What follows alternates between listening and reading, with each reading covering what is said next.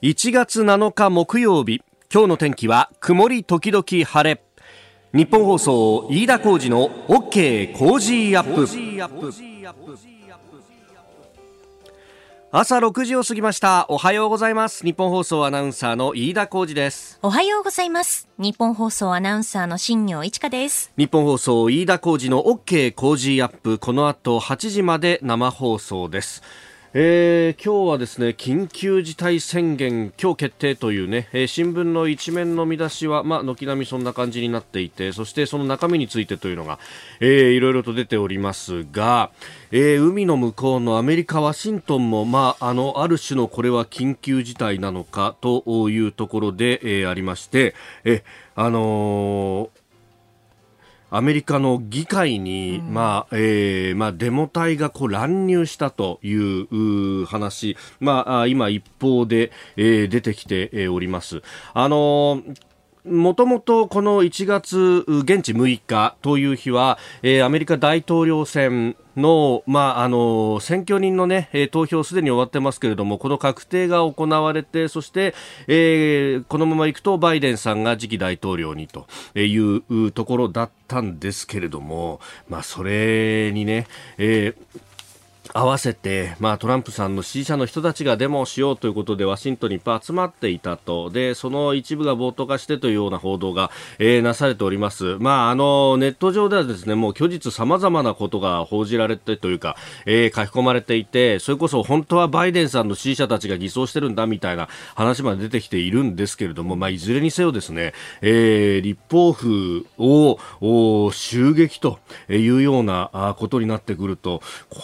れはアメリカ大変なことになってるなという感じであります。今日はですね、あの、もともと、えー、7時台に、え、えー、まあ、アメリカ、ワシントンでも研究活動であるとかをされていらっしゃいます、慶応義塾大学教授のアメリカ政治がご専門の政治学者の岡山博さんとも電話をつないでですね、で、今日コメンテーター細谷雄一さんですんで、まあ、様々な角度からこの大統領選、そしてアメリカ社会というものを、えー、分析していこうと思っていた矢先なんですが、ええー、現地に、まあ、岡山さんもいらっしゃるということで、まあ、その様子などもですね、後ほど7時台に詳しく、えー、聞いていこうと思います。まあ、今のところ、その、上下両院の、えー、議事堂、議場の中にまで、えー、入り込んでいるということ、そして、あの、写真など、動画も報道すでにされてますけれども、うん、この、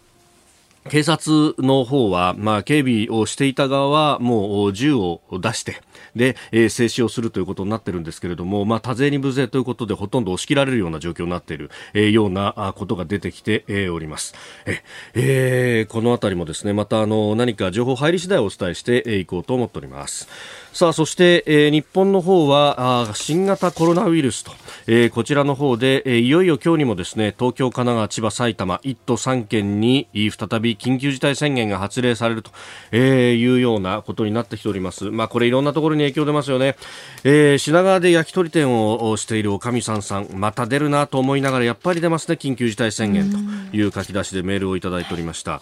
えー、今回は言うこと聞かないと店の名前を公表するぞと。いうふうに言われてるんで、かなりの圧力を感じていますと。まあ、ただ、えー、飲食やってる我々は保証が出るんですが、まあ、休んでも最低限支払いできるかもしれませんが、酒屋さんであるとか、あるいは焼き鳥屋さん、鳥の業者さんだとか、アルバイトのスタッフということを考えると簡単には休みませんと。できる限り業者さんやスタッフを動かすには営業するしかないですよねと。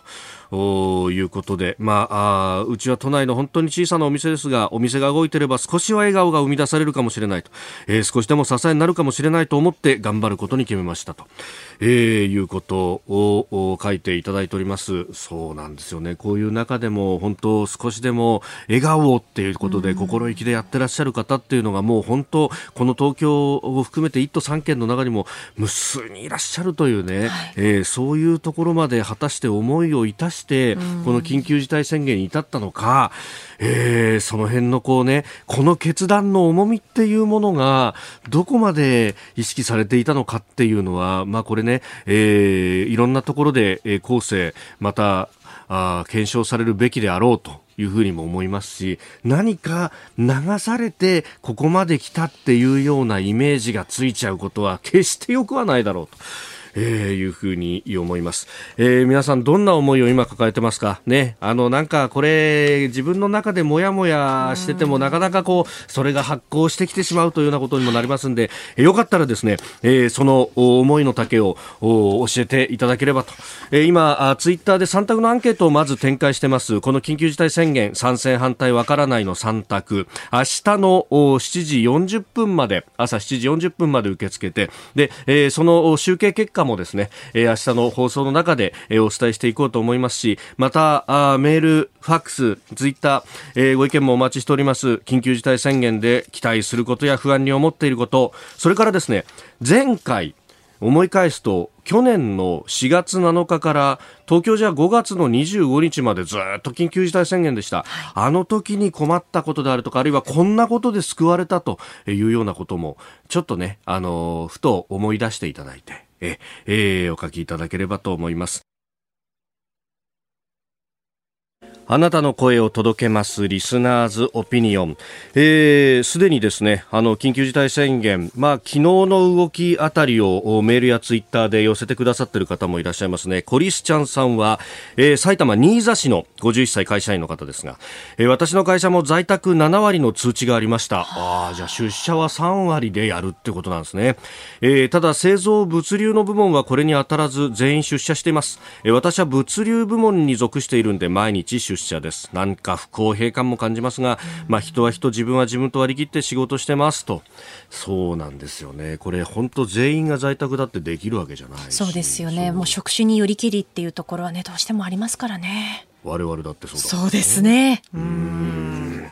えー、おのおの本当にこれ環境によってね、えー、全然今状況も違うとは思いますけれども、まあ、できる限り共有してで何か工夫できることとかをね見つけていきましょう、えー、そして今朝のコメンテーターは国際政治学者慶應義塾大学教授細谷雄一さんです、えー、取り上げるニュースですがまずは1都3県緊急事態宣言今日発令決定というニュース。さらにアメリカのワシントンの情勢、えー、連邦議会にデモ隊が侵入しているということであります、えー、さらに北朝鮮情勢朝鮮労働党の大会、えー、そして香港では、えー、国家安全維持法違反で、えー、民主派53人、昨日早朝にですね、えー、もう朝がけのような感じで、えー、逮捕していったというようなことが報じられております。今週はご意見をいただいた方の中から毎日5人の方に、三富士耳にかけない波紋 AG マスク2をプレゼントしています。ポッドキャストや YouTube でお聞きのあなたにもプレゼントが当たるチャンスです。番組ホームページのプレゼント応募フォームから住所やお名前、電話番号を登録してご応募ください。ここが気になるのコーナーです。えー、アメリカの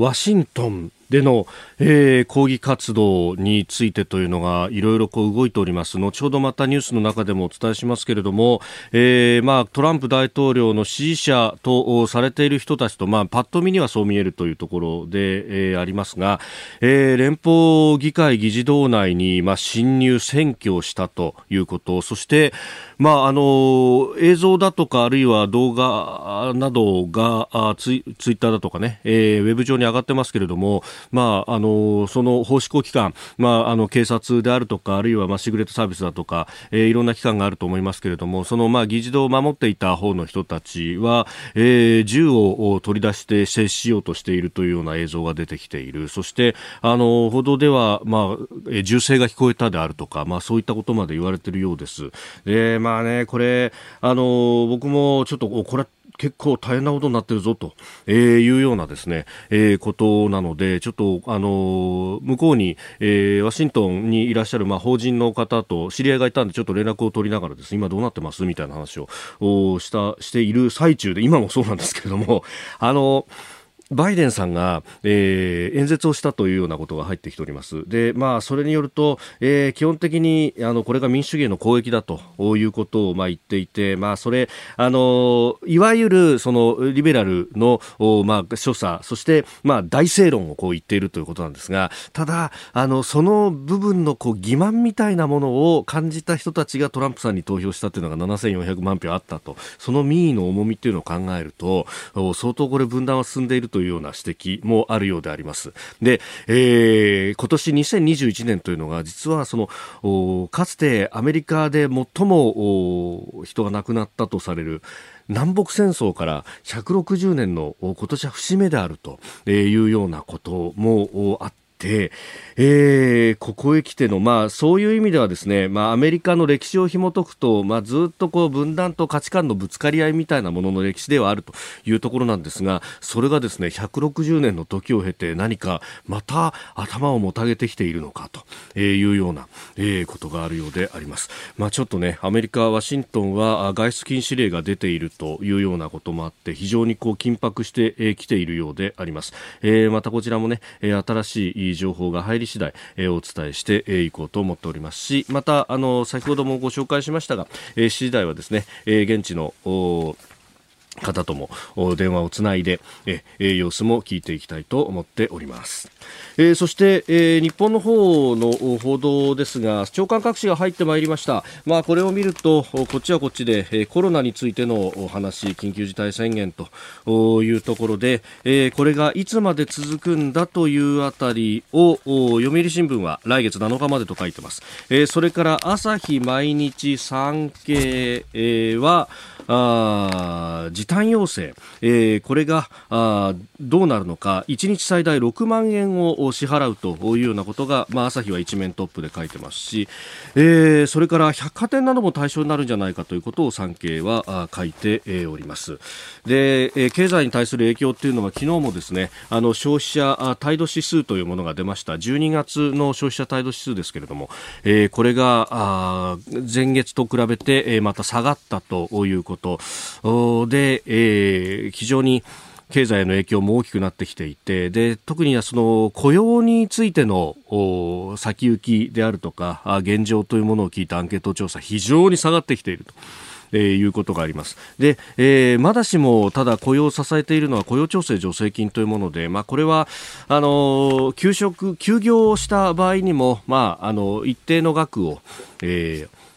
雇用保険の中からえお金を出して、えー、労働者に支払うというものであります。で、えー、今までは、あの、雇用調整助成金、まあ、満額払うということはなかったんですけれども、まあ、公費で上乗せをして、えー、基本的に、まあ、生活に困らない額を支払えるように、えー、設計をしているんですが、その元となるですね、えー、雇用保険の、えー、まあ、あの、資金が、非常に枯渇してきていると、え日本経済新聞一面雇用調整助成金財源1.7兆円不足ということで、え今はですね積立金をなんとか取り崩してでそれを回して、えー、休業手当あの雇用調整助成金に回してはいるんですがこれももう底をつきそうになってきていると。で、えー、このままいくとこの雇用調整助成金も含めた雇用ごめんなさい、えー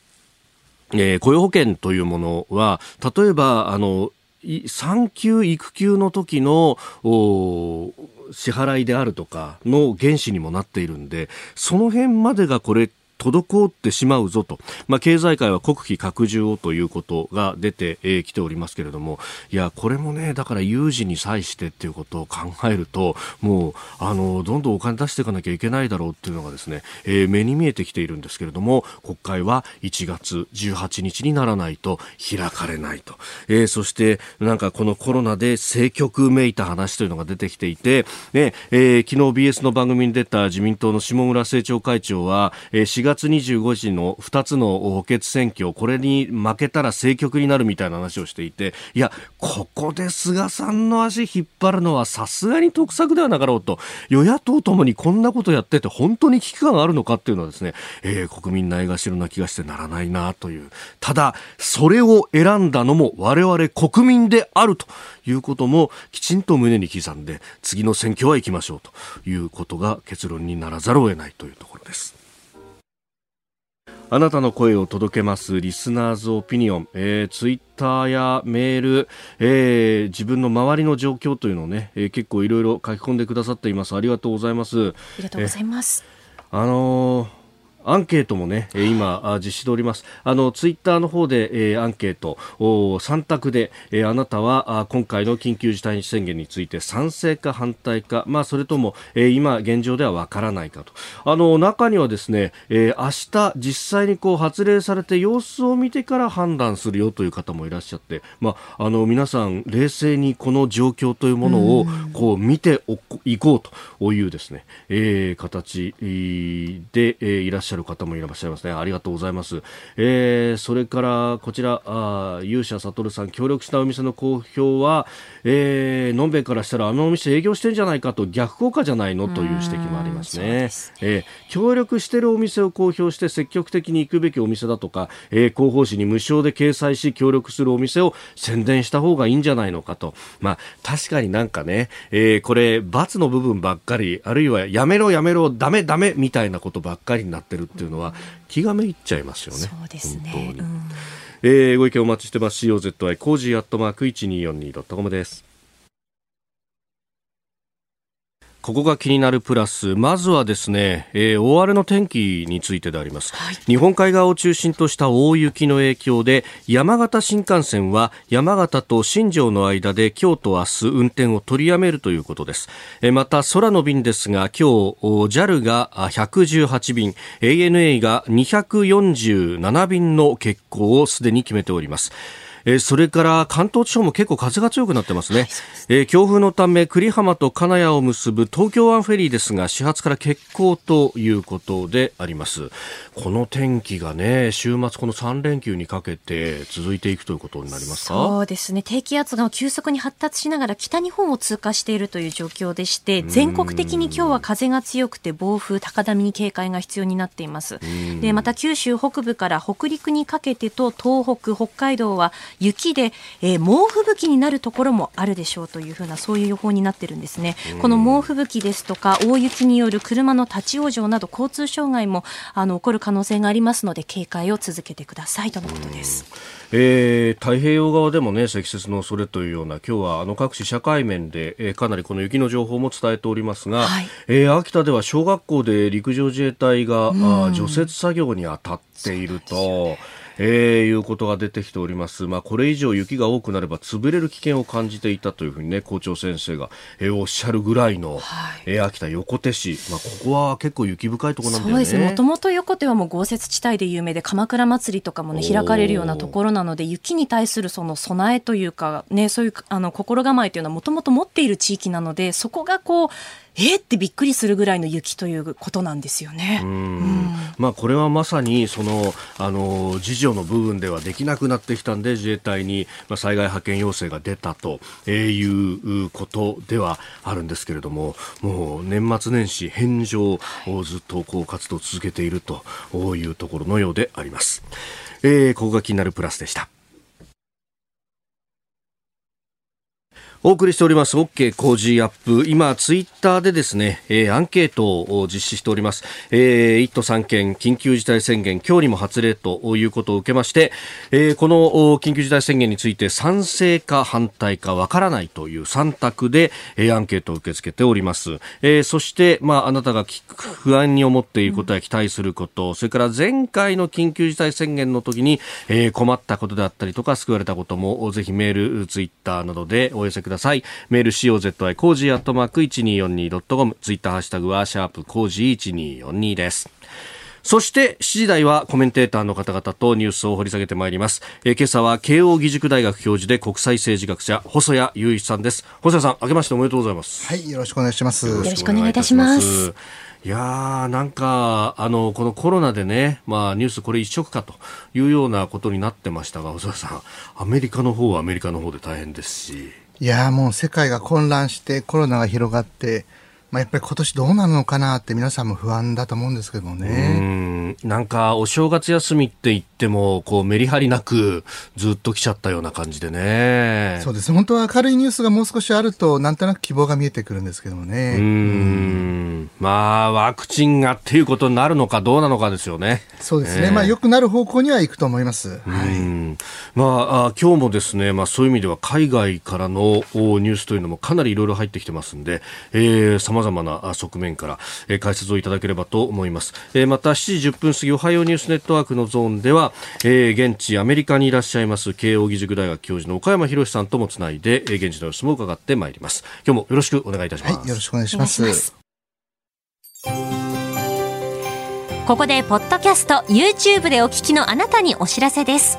ラジオの日本放送飯田浩二の OK コージーアップ週末増刊号を毎週土曜日の午後に配信しています。1週間のニュースの振り返りそしてこれからのニュースの予定さらにコメンテーターの素顔がわかるエピソードなど毎週更新しています。この増刊号でメッセージを紹介させていただいた方には漏れなく番組オリジナルマスキングテープをプレゼントしています。ぜひご参加ください。あなたと一緒に作る朝のニュース番組飯田浩二の OK Cozy up。海外でお聞きのあなたそして関東以外の地域でお聞きのあなたからの参加もお待ちしています。個人事業主の皆さん毎月のキャッシュフローにお困りじゃないですか？セゾンプラチナビジネスアメックスカードなら最長56日の支払い猶予で余裕を持ったキャッシュフローさまざまな支払いを一元管理して業務を効率化。さあビジネスを後押しする一枚をセゾンプラチナビジネスアメックスカードえー、まずですね、そこが入ってきました。アメリカのメディアによると、南部ジョージア州で5日に実施された上院2議席の決選投票ですが、民主党がいずれも勝利を確実にし、上院多数派を奪還することが決まりましたと。これ、ジョージアってもともと共和党の牙城だと言われてましたけれども、2つも取りましたね。そうですね。1か月ぐらい前で前ではもうほぼこれ共和党2議席ということで確定的だということは言われてまして、うん、まあ、この1か月ぐらいで随分状況が変わったと思うんです。まあ、これはまああのトランプ大統領のオウンゴールの面もあると思うんですが、うん、まあ、アメリカ政治が非常に大きく動き始めたということかもしれないですね。はい、あのこれね、州の中の軍だとか市ごとの情勢性も詳しく見るとやっぱ都市部で青くそして、えー、まあ、ある意味郊外、田舎の方に行くと、えー、共和党支持が多いっていう、なんかここら辺もくっきりしてきてますね。そうですね。今、南部ジョージアあるいはテキサス、非常にあの経済の調子が良くて、はい、特にあの大きな企業がやはり南部に移ってきて、まあ、これによって都市部が、まあ、ある意味では東海岸のニューヨークとかと似たような構図になってきている部分があると思うんですよね。まあ、そういった意味で人口動態が変わってきたことももちろんあると思うんですが、はい、まあ、それ以上にやはりこの1、2か月で、やはりトランプ大統領の最近の言動に対して、まあ、一部のあの共和党の支持者が離れたところもあるのかもしれないですね。まあ、そのあたり、後ほど、またおはようニュースネットワークのゾーンでも詳しくお伝えしてまいります。まずは速報をお伝えしました。えー、ではあ、取り上げるニュース、7時頭はこちらです。1都3県への緊急事態宣言、今日発令決定。政府は今日にも新型コロナウイルス対策として東京都と埼玉、千葉、神奈川の1都3県を対象に再び緊急事態宣言の発令を決定します、えー、期間は明日8日から2月7日までとする方針ですえー、そして、まあ、あの朝日だとかあ産経それから毎日の一面で書いてましたが、えー、1日あたり6万円のね、協力金を出すみたいなことも決定するということであります。さあ、あここ、ことここに至れりという感じですが、いかがですか？まあ、そうですね、やはりあの4月の、まあ、昨年4月の時と比べて、今回は、まあ、いろんなことがコロナについては測ってきてますから、はい、まあ、いかにして感染拡大を防ぐかということと、あとはまあ経済へのダメージを減らすか、まあ、これをおそらくこの1か月ぐらいは、まあ、ずっと政府官邸であの悩んできたと思うんですよね。どうにかこれを両立させたいということ、まあ、ところが、まあ、両立させたいということが、これは一つ間違えると、どちらもあの非常に生ぬるい中途半端な対応になってしまう可能性もありますから、はい、まあ、このあの2つの,、まあ、あの経済をどうにかして持ちこたえるということと感染拡大を防ぐということ、まあ、ある意味ではこれ世界中の国々が、まあ、全てこれ悩みながらあの、まあ、最適な解を模索しているわけですよね。まあ、そういった中で日本政府が果たして、はい、まあ、どういった解をこの2つを組み合わせられるかということが問われていると思いますね。まあ、あのそもそもね、この新型インフルエンザ等特別措置法に基づく緊急事態宣言、あの私の権利、試験の制限という意味では、それほど強制力がないということは、去年の4月あたりから言われていたんですが、結局変わらないままって、これなんか空気でこう人を縛っていくのかみたいな話も出てますよね。おっしゃる通りですね。あの他国と比べて日本の場合はとにかくあの戦後の民主主義の、はい、これは影響もありまして、とにかく人権とかですね、個人の権利とか、まあそういったものに対してですね制約することに対する過剰なやはり抵抗があったと思うんです。はい、まあそれについてですね、まあ安倍政権が保守政権と言われますが、安倍政権でさえもこの問題に対してあの一定程度以上踏み込めなかったたわけですよね。ですから政府がこういったあの緊急事態の時に、はい、まあ、これただ単に軍事的な緊急事態だけではなくて、これも有事法制で変わりました。ところがそうではなくて、自然災害であるとか、こういう感染症インフルエンザの時にはですね、政府がどの程度、まあ、強力な措置が取れるか、これについてやはり真剣にあの考える時が今来てるんだろうと思いますね。有事にやっぱり平時のままの状態でやれるのかっていうところと、これ空気ので縛るってことになると、なんかどんどんエスカレートしそうで怖いなっていうふうに指摘する人もいます、ね、あの結局この有事という時に、軍事的な有事とですね、はい、非軍事的な有事とありまして、この非軍事的な有事に関しては、まあこのまあ、あのちょうど3.11の東日本大震災でようやく動けたわけです。ところがそれは自然災害、はい、まあ、あの震災に限られるわけですよね。で、結局感染症に関してはですね、これまあ少しずつ変えてはきてるんですが、はい、やはりあのこういったものに対して、えー、国民の権利を制限するということに対する抵抗がある。ただし、まあ、このようなあの大変な事態の時にですね、あの要請だけで国民に動いてもらうということは、はい、これ国民の側もどこまでそれに応えていいかわからないわけですよね。ですからより明確なガイドラインとして何をしてよくて何をしてはいけないのかということをやはり一定程度の強制力を持つ形であの政府があの法律の改正をするということが、まあ、今検討されてますが、はい、これはあのぜひ必要なことだと思いますね。えー、まずは1都3県緊急事態宣言でした。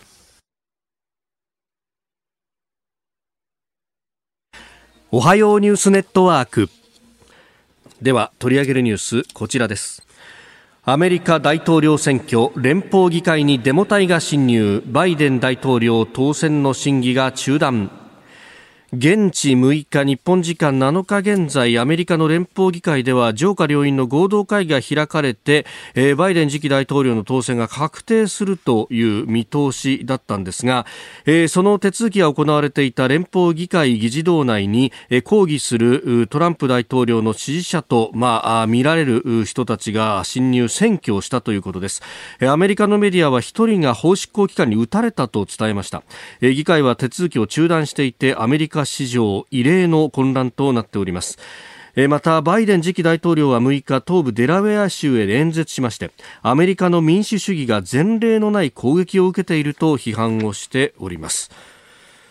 えー、ジョージア州の選挙は2議席争われていましたがこれが2つとも民主党になったということで、えー、上院と下院それから大統領と、えー、3つがすべて民主党が取るというようなことになったと速報も先ほど入ってきておりました。えさてこの現状についてアメリカから現地の様子などを伺ってまいります。アメリカ政治ご専門の政治学者慶應義塾大学教授の岡山博さんと電話がつながっています。岡山さんおはようございます。おはようございます。どうぞよろしくお願いします。まずは今どういった状況になってますか？どういう報道されてますか？そうですね。あのちょっと経過を話しますと、あの、はい、きっかけ、今日のあの正午過ぎからあのトランプ大統領がホワイトハウスの前で、あの支持者の前に演説を行ったんですね、でその時にあの自分は選挙に勝ったんだで、はい、あのみんなで連邦議会の議事堂まで行進しようというふうに焚きつけたのが、どうもあの始まりで、はい、あのデモ隊はもうあの議事堂の中とか、ですねさらにはあの議場とか議員のオフィスまであの侵入していると、はい、であの銃や催涙ガスまで使われているという感じで、あのワシントンの市長さんの要請で、あの軍隊も投入されるという、そういう模様です。であの今お話あったようにあの、バイデンさんは緊急に演説をししたんですけれども、はい、あのその後にですね、あのトランプさんが、まあ、ツイッターを経由してあのビデオを流してですね、あのまあえー、それまではあの警察に協力しようっていうぐらいのことしか言ってなかったのが、はい、あのデモ隊に呼びかける形で、はい、あの、これは間違った選挙なんだと、自分は本当は勝ったんだけれども、だから君たちの気持ちはよくわかるんだけれども、うん、あの平和が大事だと。法と秩序が大事だからあの家に帰ろうっていう、なんかちょっと間抜けなです、ね、メッセージを、えー、出して、えー、今、少しあのニュース映像など見てると、少し外側はあの落ち着いたという、そういうふうに見える状況ですね。なるほど。あの、バイデンさんはそのトランプさんもデモ隊の前に立って、なだめに行った方がいいんじゃないかみたいなあの発言をしたというようなことも言われてますが、実際、そんなことはあったんですか？いやあの全くなくて、ですねあの自分もあの議事堂まで行くかもしれない というふうにトランプさん言ってたんですが、はい、あの全くそうではなくて、あとあのバイデンさんはせめてテレビ演説をしろということを言ってたんですけれども、はい、えあの結局、そのツイッターでそのビデオを流すという、まあ、そういう形にとどまりました。これ、一方でそのジョージアの2つの補選は2つの民主党が取ったということも報じられてますが、その辺もなんかこう刺激した部分ってあったんですか、あのこれはそうですね、あのただ、あの結果の確定自体はあのかなり、まあ、あのこの暴動が起きた後の話なので、まあ、直接のきっかけかというと、ちょっと違うんじゃないかと思います。むしろじゃああの、トランプさんが出てきて演説したっていうのは、かなり大きなファクターになったわけですか？そうあの計画性があったかどうかというのはもちろんまだわからないんですけれども、あの事態の経過から見ているとそのように見えますね。さあスタジオには細谷雄一さんもいらっしゃいます。そうですね。あのやっぱりあの本当に今、アメリカ政治が動いてきて、あの岡山さん、私の同僚で、非常に あの日本で多分一番尊敬されているアメリカ政治の専門家の方だと思うんですけども、まあ、やっぱり今、アメリカ政治がですねいろんなその今までになかったような事態になっていて、まあ、それをどういうふうに見るか、まあ、岡山さんの場合、歴史家ですから、歴史的な視点からまあ論じてらっしゃると思うんですけれども、アメリカの政党政治という中高新書ですよね。はい、あの本当にそういった意味ではあの目の前で今、アメリカが起きていることを少し一歩引いて、これ一体どういう意味があるのかということを考えながら見ないと、本当にあの、まあ、次々と新しいことが起きてなかなかその理解というのは難しいかもしれないですよね。小山さん、その点でこの、まあ、分断、分断というふうに言われますがその歴史的な経緯等々を見てこれは新しい事態なんですか？それともその例えば南北戦争の時と似た部分があったりとかするんでしょうか？そうですね。あの長い目で見ると、はい、あのどこまで遡るかというと、あのここ半世紀ぐらい続いているその二大政党の分極化という事態ですね、うんはい、その二大政党の間であのイデオロギー的な違いというのが、もともとあまりなかったのが、あのここ半世紀で非常にはっきりしてきたということが、まあ、一つのきっかけだと思います。うんまああのー、これ、パッと見た感じだと、日本から見るとですが、共和党ってなんかその白人の政党なのかというような、あのー、ふうにも見えますけれども、実際のところっていうのは、それほど単純なものではないわけですかね。はいえーと、これはあの今、共和党があのかなり白人の政党になっているというのは間違いないんですけれども、えー、あの政治的な分裂とか社会的な分裂とか亀裂ってどこの国にも多かれ少なかれありますよね。はい、ですけれども、あのまあ、大体は、まあ、あの人とは例えば経済については意見合わないけれども、その人種についてはまあ意見が合うというふうに、どこかにこう分かり合えるとか、共感できる部分っていうのがあるんだと思うんですが、えー、あの今のアメリカの今世紀に入ってぐらいからのアメリカの政治の特徴っていうのは、はい、その党派対立とイデオロギー的対立と、例えばあの人種の間の分裂っていうのが、きれいに対応してしまってきていると。なので、その対立している相手と共感する余地も妥協する必要もない。ですから、互いにただの敵みたいにこう見えるようになってきてしまっていると。で、さらに今そこに、例えばトランプさんなんかが、その対立をこう煽りに煽った。っていうのが、まあ、今の状況なんだろうというふうに考えています、そこで、まあ、今回、バイデンさんも先ほどその演説があったわけですが、これをこう何か癒す方向に行けるのかどうなのか、なんか、バイデンさんもこうある意味、優等生的なことを言っても、トランプさんの支持者たちは、けっとか思うような気もするんですが、その辺どうですか？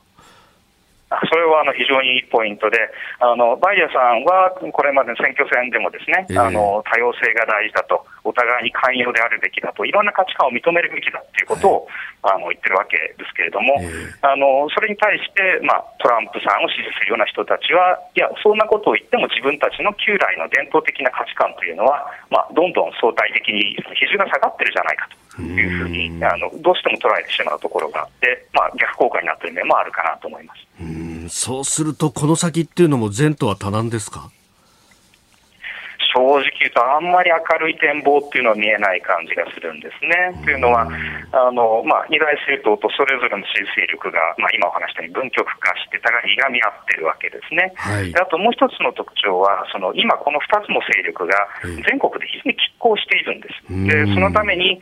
いろんな立法も進まない、あの日本風に言うとあの決められない政治というのが、もう10年以上続いていると言えると思います。でこれをどうにかこう乗り越えようとして、まあ、両方の党派が互いをこう叩くということをやっていて、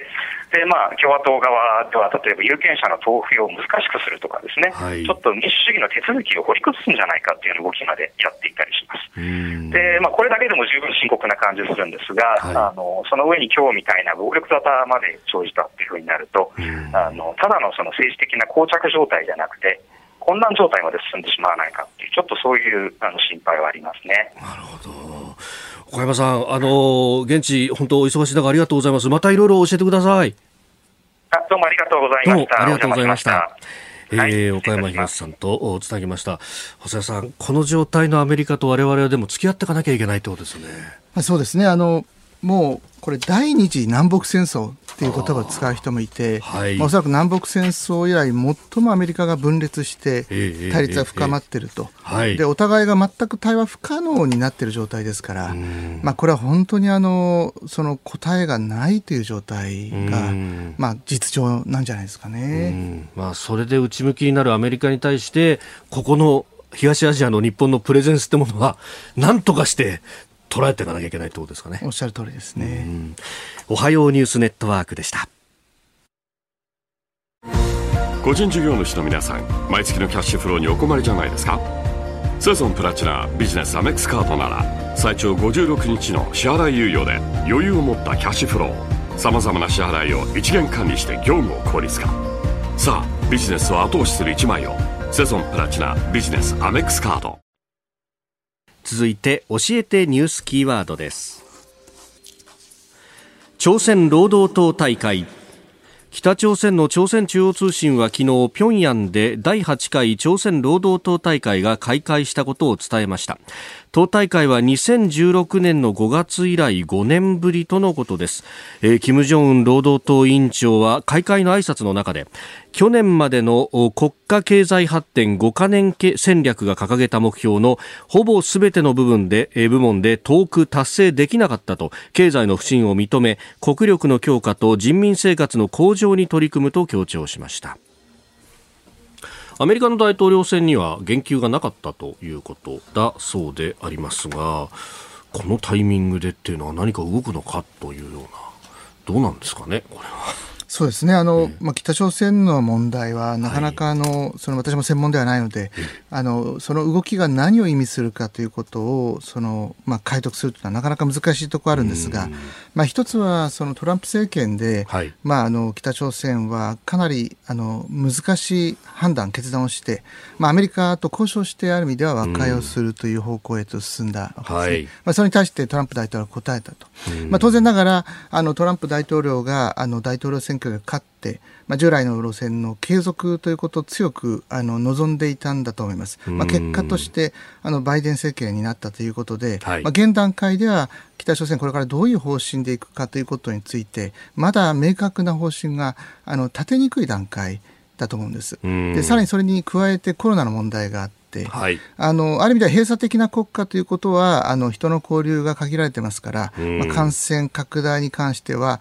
まあ、閉鎖国家の方が当然ながらこれはコロナ対策という意味ではあの感染がしにくいところはあるんですが、まあ、一方で北朝鮮医療体制が非常に脆弱だということが、まあ、指摘されてます。ですから一度これが国内で感染が広がってしまうと、まあ、とても今の北朝鮮の医療体制では対応できない状況だと思うんです。はい、まあ、そういった意味では、まあ、現段階ではまだあの経済的にもコロナの対応でも安定してまあ、特に今回はその、まあ、労働党大会であの誰もマスクをつけてなかったと。これは、まあ、ね、あのその感染対策がうまくいっているということを世界にアピールするという目的があったと思うんですが、まあ、あの一方ではあのこの感染が中に広がってってしまうことに対する非常に強い警戒心というものもあの伺えるんだろうと思いますね。うんまああのね唯一というか同盟国とした中国があると思うんですが、まあワクチンを融通してくれであるとか。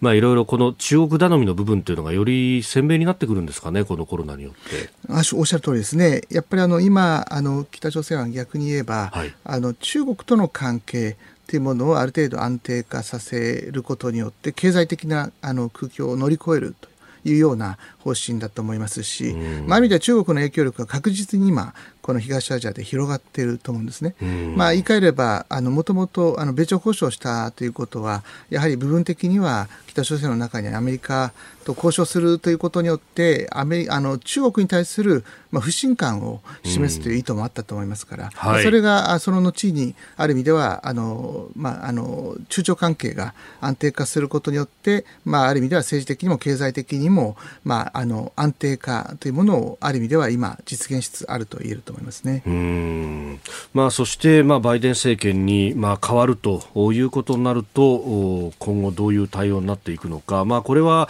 中国との、ね、関係後ほどスクープアップのゾーンでもやりますが北朝鮮への対応っていうのはそのオバマさんの8年間って基本的になんか戦略的に無視するみたいなことを言ってましたよね。その結果なんか深刻になって核開発進んでしまったようにも思えるんですがどうなっていくと考えられますか？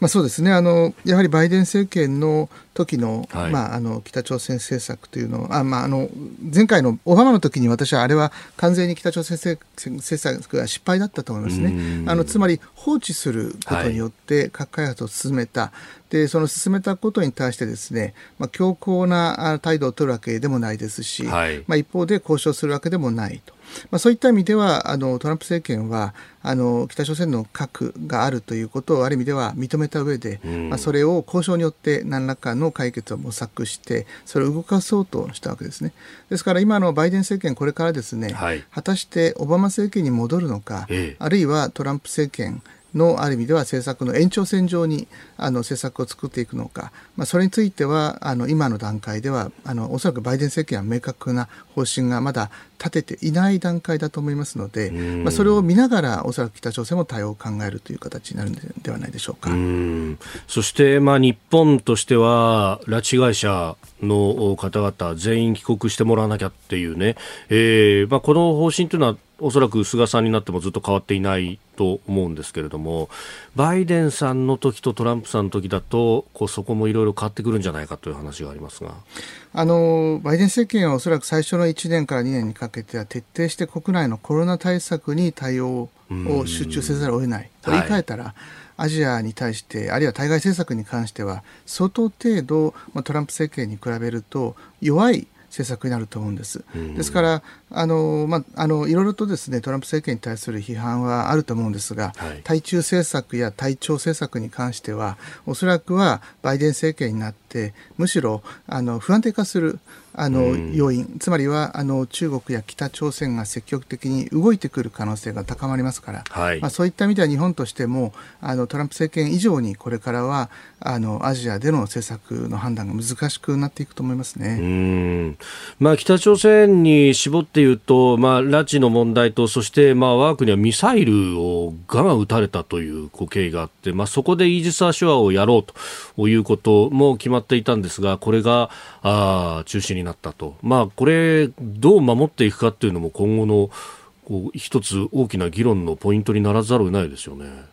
あのそうですね。結局、北朝鮮、今の北朝鮮はですね先ほど申し上げた通り、うん、相当程度経済的、政治的には中国に依存していると、はい、でアメリカとの関係ではトランプ政権の時に改善関係を改善させるという方向に動いてますから、うん、まあ、さらにはあの今のムン・ジェイン政権は徹底して、はい、まあ、南北融和路線ということで、まあ、あの今の北朝鮮が明確に敵対的な姿勢を示せる国家は結果的には日本だけなんですね。まあ、そういった意味では、はい、あの対外的な強硬路線を出すときにこれミサイルの発射の実験もそうですが、はい、まあ、日本を威嚇するということはこれからもあの続いてくると思います。まあ、それに対して日本がどう対応するかというのは、はい、まあ、横も見ながらつまりアメリカの政策中国の政策韓国の政策を見ながら、はい、まあ、動かざるを得ないところがありますから、まあ、非常に難しいと思うんですが、まあ、とにかくやはり日本はあの徹底してこの北朝鮮のミサイルに対してですね、はい、防衛体制というものを固めていかなければならないと思いますね。まあ、具体的にね、そのイージス艦的なものを作るだとか、まあ、あるいはあの敵の基地の攻撃能力とかいろんなこと言われてますが、まあ、まだ正確なというか方針が固まったわけではないという感じですかね。まあ、結局ですね、これあの、その、まあ、イージス・アッシュアの時もそうですし、もちろんこれイージス艦も同様ですが、今、北朝鮮はですね、あの、軌道が変わるミサイル、弾道ミサイルも、はい、あの、これ開発してますから、まあ、そうするとほとんどこれ無効化してしまう。しかも、あの、飽和的な状態で大量にこれ発射すると全く対応できないですから、おそらく従来の発想の延長線上では防衛ができないと思いますね。なるほど。えでは続いてはここだけニューススクープアップです。この時間最後のニュースをスクープアップ。香港国家安全維持法違反で最大規模の民主派53人を逮捕。香港で昨日元立法会の議員ら民主派53人が国家安全維持法の国家政権転覆罪を犯した疑いで香港警察に逮捕されました去年6月末の国家安全維持法施行後最大規模の摘発となりますえー、これに関連してアメリカ人の弁護士ジョン・クランシー氏も逮捕されたということで、えー、あります。なんか7月に行われた例の立法会のね、えー、選挙にまつわるこう人気投票みたいなもの、それを企画したのがダメだったっていう話が出てますが。まあ、そうですね、これ、短期的なあのその視点と長期的な視点と両方必要だと思うんですが、はい、まあ、短期的な視点としては、うん、やはりですね当初、中国は、まあ、バイデン政権が成立した場合でも、対中政策は引き続き厳しいままだろうということを、まあ、想定してたんだと思います。はい、まあ、ところが、あのまあ、特に国防長官の人事、ミシェル・フロノイ氏が拒絶された、あまあ、あのことをもってですね、やはり党内の左派の影響から、うん、あのかなりの程度、あのおそらくバイデン政権のアジア政策が、はい、あの介入主義は取らない。ということ、まあ、非常にあの内向きになるということが明らかとなってきたわけですね。でこのことをもってですねおそらく中国は香港や台湾の問題に関して、一定程度、まあ、ちょうど今が移行期というタイミングももちろんあるんですが、ええ、まあ、その移行期ということに加えておそらくバイデン政権になってもあのおそらくこの香港の問題と台湾の問題に関してアメリカがあの口だけ批判するけれども、はい、おそらくはあの強硬な軍事的な手段は取らないだろうということを今読んでるんだと思います。でそれによって今後ですね、まあ、より一層香港の問題台湾の問題で、え中国がまあ、挑発的大胆な行動に取るということの、まあ、これ一つのきっかけになる可能性があると思いますね。あもうじゃあ力によってこれ香港は手中に収めたぞぐらいの気持ちでいるわけですか、まあ、今回の件はもう完全にあの一国二制度というものを中国が一切考慮しないというこれ意思表示とも見えますよね。うん。もともとその一国二制度っていうものは台湾をこう中国の中に取り込む際の、まあ方便として鄧小平氏がひねり出したというような話もありますが、これじゃ台湾への相当なメッセージですか？まあ、そうですね、80年代にあの1984年にイギリスと中国が共同宣言で、この香港返還後に、まあ、あの自治高度な自治をそのまま残すということを言って、まあ、やはりこれは今おっしゃった通り台湾に対していわばショーウィンドウとして、はい、あの香港があのまあ、中国の中に入っても、まあ、高度な自治を維持できる、まあ、それをある意味では呼び水として、はい、まあ、台湾に対してですね、まあ、より影響力を浸透させようとしたわけですがこれ今回のこの香港のケースを見ると、はい、まあ、台湾に対してですねそういったような配慮をしないというこれ意思表示だと思います。つまりは力ずくである意味ではあの台湾を国内問題として、まあ、強硬にですね、はい、あの一定程度介入できるというようなあの見立てをおそらく取りつつあると思いますので、まあ、そういった意味で今回の問題に対して、はい、まあ、台湾は大変なこれはショックを受けていると思いますね。これ、台湾の周り、台湾海峡だったりとか南シナ海で中国の人民解放軍海軍が演習をしたりとか、相当こうプレッシャーをかけてきているという状況がありますよね。この動きがさらに活発になるということになりますか？